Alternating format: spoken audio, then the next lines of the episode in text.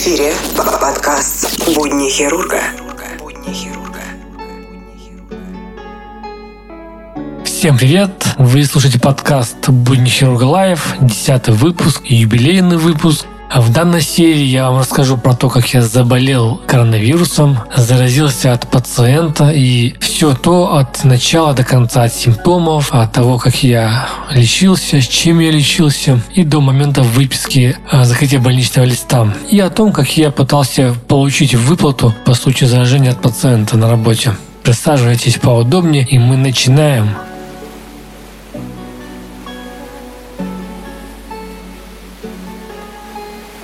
Все началось в июне 2020 года. Мне написала заведующая, сказала то, что надо поехать на осмотр пациенту на дом, то нужно его посмотреть и при необходимости снять швы. Когда я спросил, почему нужно к нему ехать на дом, почему он сам не может прийти, мне она сказала то, что пациент контактный, то есть был контакт с коронавирусным пациентом, и он находится на карантине, поэтому не может никуда выходить. Я переспросил, говорю, а он точно, говорю, не заразный? Мне сказали, да, говорит, все нормально, не переживай, у него коронавирус вируса нет, все хорошо. Он просто контактный, находится на самоизоляции, на карантине. Ну ладно, окей. Пошел, получил инструктаж о технике безопасности, расписался в некоторых э, журналах, получил СИЗ. Чтобы вы понимали, СИЗ у нас в данной ситуации это была одноразовая шапка, как по типу бахил, который на голову одевается, маска обычная, ну, обычная медицинская маска, какой-то халат с длинными рукавами одноразовый, но э, не такой, как, как должен быть, не костюм, а именно просто халат и бахилы. Вот и все. Ну, оделся, думаю, ну, раз пациент, как мне сказали, не заразный, то, думаю, нормально все будет. Оделся как можно максимально. Зашел, пообщался. Пациент оказался, кстати говоря, не моего профиля, то есть он был чисто травматологический пациент, то есть после открытого перелома ему сделали остеосинтез,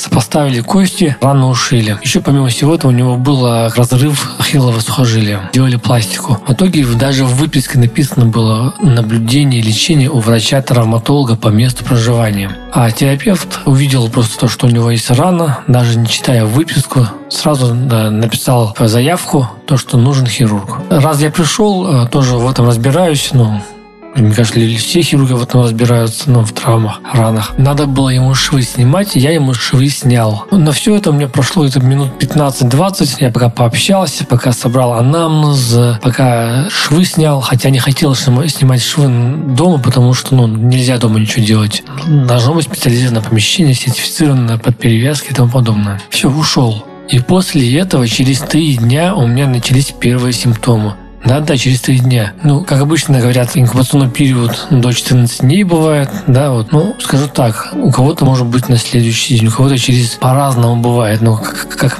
по мне, вот у меня через три дня началось. И вечером это было воскресенье, я почувствовал легкое недомогание. И тут предчувствие такое, знаете, что-то будет сейчас не то. Лег спать, где-то часа два ночи просыпаюсь, весь мокрый, знобит, головная боль ужасная, пульсирующая. Голова кружится. Пытаюсь встать, чтобы взять хотя бы градусник температуру измерить. А у меня все так слабо. В итоге померил температуру 39,7. Началось, думаю. Заболел, скорее всего. Выпил ибупрофен. Подождал. Прошло минут 40. Час прошел. Температура сбилась максимум до 38,2. Головная боль как была, так и осталась. Такая пульсирующая, давящая. Лежу уже, помираю, думаю, все, завтра утром скорую вызову. Утром проснулся в понедельник, звоню заведующий, говорю, у меня симптомы, говорю, пока что не знаю еще что, голова болит, температура, кашля пока нет. Они мне открывают больничный с диагнозом ОРВИ, ну, рабочий диагноз, первичный. Я говорю, ну, скорее всего, наверное, у меня коронавирус начинается, говорю, может, все-таки мазки надо взять. Нет, нет, говорит, подождем еще немного. Все, ждем. Будни хирурга.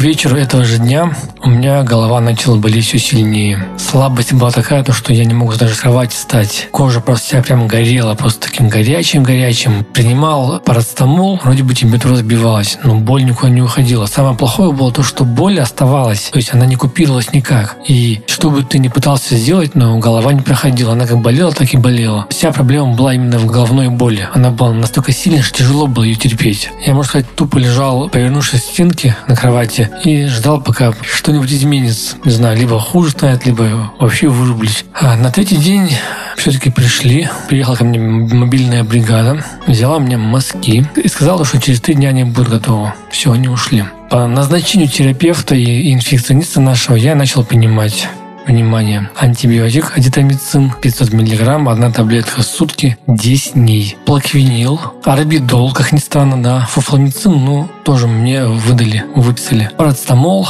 Помимо всего этого я купил еще кликсан. Кликсан сам себе колол под кожу. Витамин С и обильное питье. Питьевой режим был у меня такой, то, что я пил 3,5-4 литра в день. Постоянно пил, воду пил, пил, пил.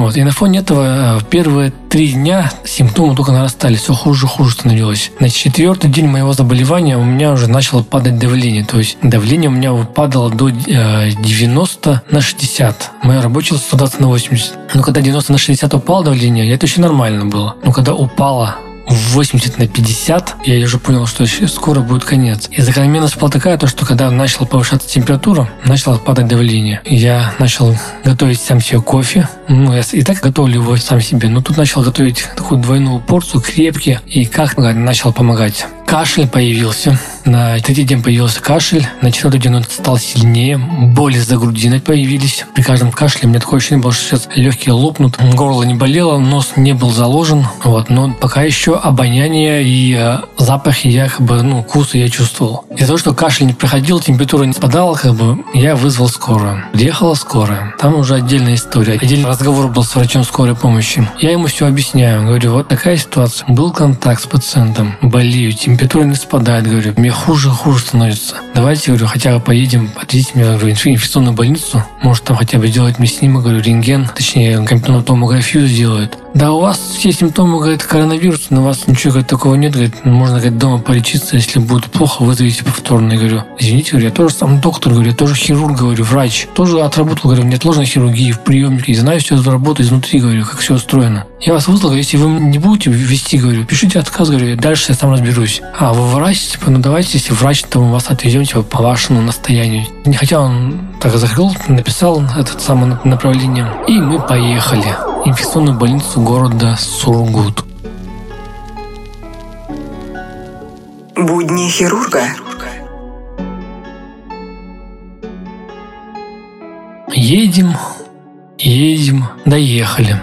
Вышел врач, говорит, пока посиди, говорит, сейчас пойду, вот, узнаю, куда, говорит, нам именно ехать, в этот корпус или другой корпус. В итоге подождал минуты две, врач сел в машину, и мы поехали в соседний корпус. Зашел в приемный покой. В приемном покое человек 12 было, наверное. Кто-то уже сдал, уже с анализами уже сдал пока его позовут. Вот, кто-то ждал компьютерную томографию, очередь. Я пришел, и минут, наверное, 20 сидел, ждал. А вышел врач, а, называет фамилию, это я говорю, он говорит, проходите. Прошли, он собрал анамнез, меня взяли там мазки, взяли сразу, собрали эпиданамнез, сказали, вот он направление, идите на КТ, то есть компьютерную томографию легких. Я еще три пациента, там по небольшим группам как бы собирали и отправляли. Пошли, заняли очередь, я в очереди был третий, на каждого пациента уходило примерно 7-10 минут на КТ. От момента моего поступления уже прошло, на минут 35, я уже был полностью обследован. Все анализы, все обследования прошел. Что было на КТ, я не знаю, потому что описания еще не было. В общей сложности я прождал врача, наверное, где-то около двух часов. Получилось все по стандарту. Врач позвал меня, говорит, да, у вас на КТ, говорит, есть матовое стекло,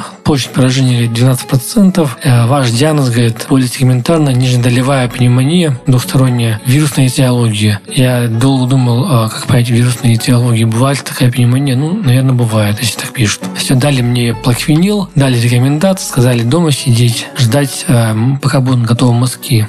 Приехал домой, вечером опять принял лекарства свои, лег. На следующий день приходит результат первого мазка, который у меня брали с моей поликлиники, положительный. На следующий день я позвонил в приемный покой, в лабораторию, и там тоже сказали, да, у вас положительный мазок. И с этого момента у меня был э, выявленный COVID-19. И тут пошло-поехало. Вопросы у меня начали возникать, где я мог заразиться. Особо нигде не, не гуляю, никуда особо не хожу. Только в магазин, и то везде маски, перчатки, но все соблюдаю строго, потому что у меня дома двое детей, жена, и не хотелось, чтобы они тоже заразились. В итоге все-таки мне подозрение падало на того пациента, которому я ходил на дом. С момента верификации моего диагноза уже прошло 4 дня. Мне никто не позвонил. Ни с Роспотребнадзора, ни, ни откуда. Я сам попытался позвонить, узнать. Позвонил, э, хотел узнать, э, будет ли мне какая-то выплата.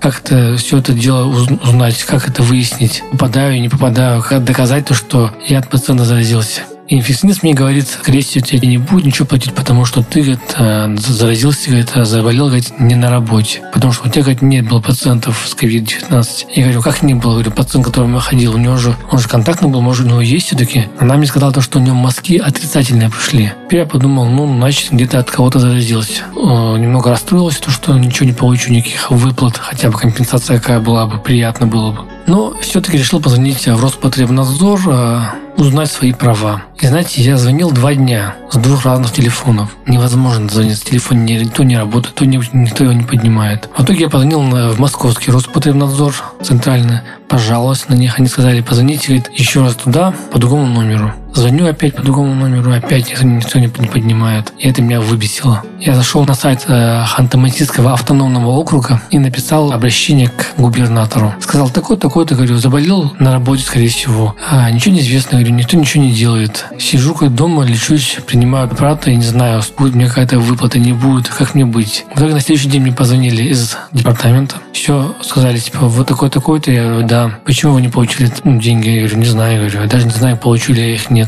Они меня спросили, где я работаю, я все назвал, и через час после этого мне уже звонит инженер по охране туда и говорит, так, так, так, уже начали мной интересоваться. И такие все такие запыханные, я говорю, а что то случилось? Нет, это просто говорит, пациент выходили, у него это выявлен COVID-19. То есть тот пациент, к которому я ходил, делать перевязку на дом, у него был коронавирус.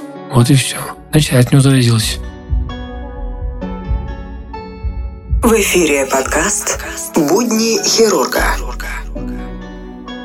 После всего этого все началось, завертелось. И начали звонки из Роспотребнадзора, звонил эпидемиолог, спрашивал. Потом наши номера телефонные вбили в базу, чтобы нас контролировать, чтобы я никуда не уходил. А потом приехала еще раз мобильная бригада, взяла мазки у моих детей и у жены. И у всех положительные мазки выявились. Все, все заболели.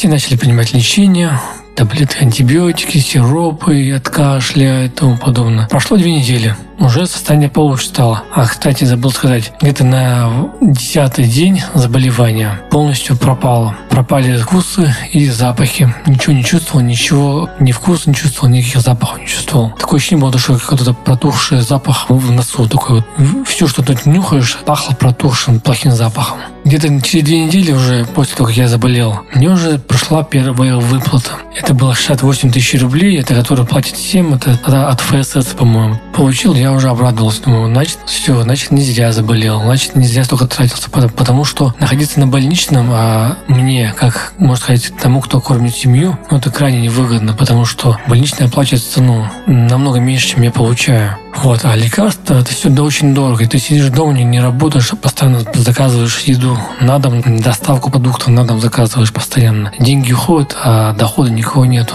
И рано или поздно все деньги кончаются. 16-17 день пришли повторно брать мазки у меня. Взяли мазок повторно у меня. Оказалось отрицательно.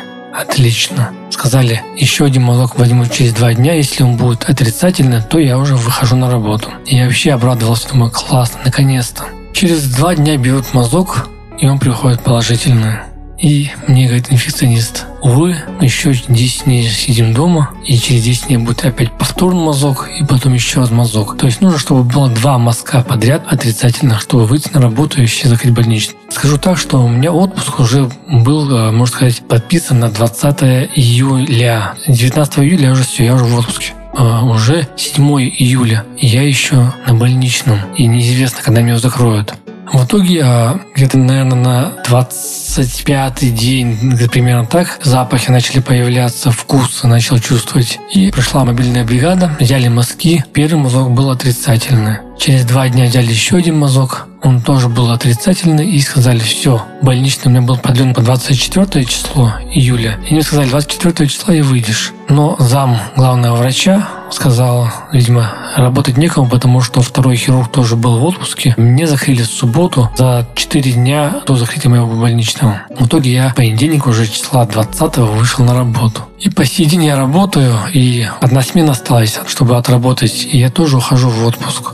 И скажу так, ребят, э, коронавирус, этот каждый переносит по-своему, но я его переносил так, что был момент, когда я уже думал, то, что все, наверное, думаю, еще немного, я точно умру. Когда уже ты ничего не можешь сделать, когда тебе ничего не помогает. Препараты, которые ты принимаешь, да, они э, немного снимают симптомы, но, так сказать, полностью, чтобы тебе стало лучше, нет. Головные боли у меня пропали где-то на 15-16 сутки, наверное, полностью. Кашель пропал у меня где-то на 20 сутки, примерно три недели у меня был кашель. Он остался, он был слабенький. Была сильная отдышка первое время, но уже восстановился. Так что считаю своим долгом поделиться с вами своей историей заболевания. И да, на днях мне пришел еще положительный ответ. А, мне одобрили региональную выплату, значит, она тоже будет, по-моему, в районе 80 тысяч рублей. Тоже буду ждать, пока придет на карточку. Если у вас остались какие-то вопросы, пожелания, дополнения, пожалуйста, пишите в комментариях этому посту в Инстаграме. Все, кто хочет написать со мной связаться, можно в Инстаграме, либо пишите на e-mail буднихирурга собачка gmail.com. В общем, все. На этом данная серия, данный выпуск, я считаю, можно закончить. Спасибо за прослушивание, ставьте лайки, делайте репосты и, пожалуйста, будьте осторожны, соблюдайте режим самоизоляции, надевайте маски, надевайте перчатки, соблюдайте дистанцию. Всех обнял.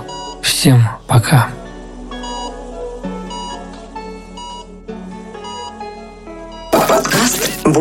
Хирурга»